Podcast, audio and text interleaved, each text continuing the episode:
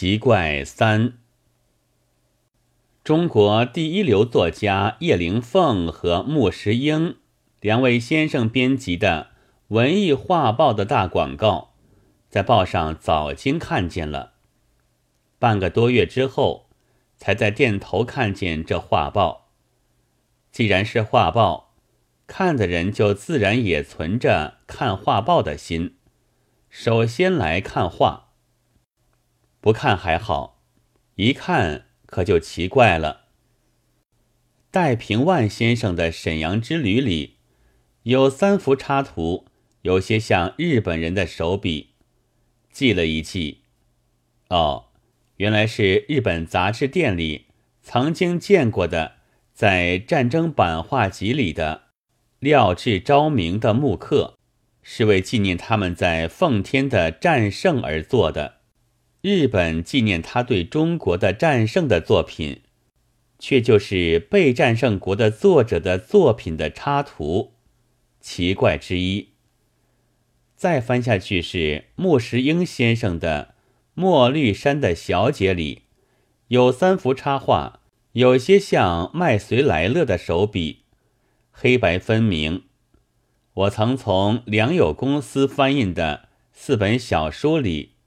记得了他的做法，而这回的木刻上的署名也明明是 “F.M.” 两个字。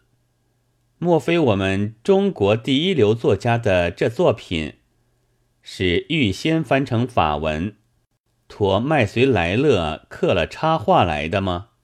奇怪二。这回是文字，世界文坛瞭望台了。开头就说。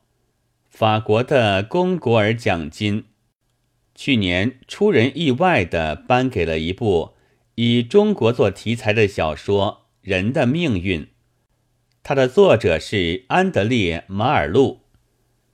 但是，或者由于立场的关系，这书在文字上总是受着赞美，而在内容上却一致的被一般报纸评论攻击。好像惋惜，像马尔路这样才干的作家，何必也将文艺当做了宣传的工具？云这样一瞭望，这样一瞭望，好像法国的为龚国尔奖金审查文学作品的人的立场，乃是赞成将文艺当做了宣传工具的了。奇怪三。不过，也许这只是我自己的少见多怪，别人倒并不如此的。先前的见怪者说是见怪不怪，其怪自败；现在的怪却早已声明着，叫你见莫怪了。开卷就有编者随笔在，只是每期供给一点，并不怎样沉重的文字和图画。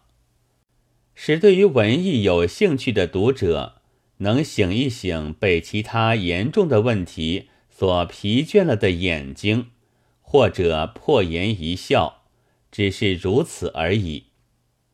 原来中国第一流作家的玩着先前活泼皮亚茨吕，今年生吞麦绥莱勒的小玩意儿，是在大材小用。不过要给人醒一醒，被其他严重的问题所疲倦了的眼睛，或者破颜一笑。如果再从这醒眼的文艺画上又发生了问题，虽然并不严重，不是究竟也辜负了两位中国第一流作家献计的苦心吗？那么，我也来破颜一笑吧。十月二十五日。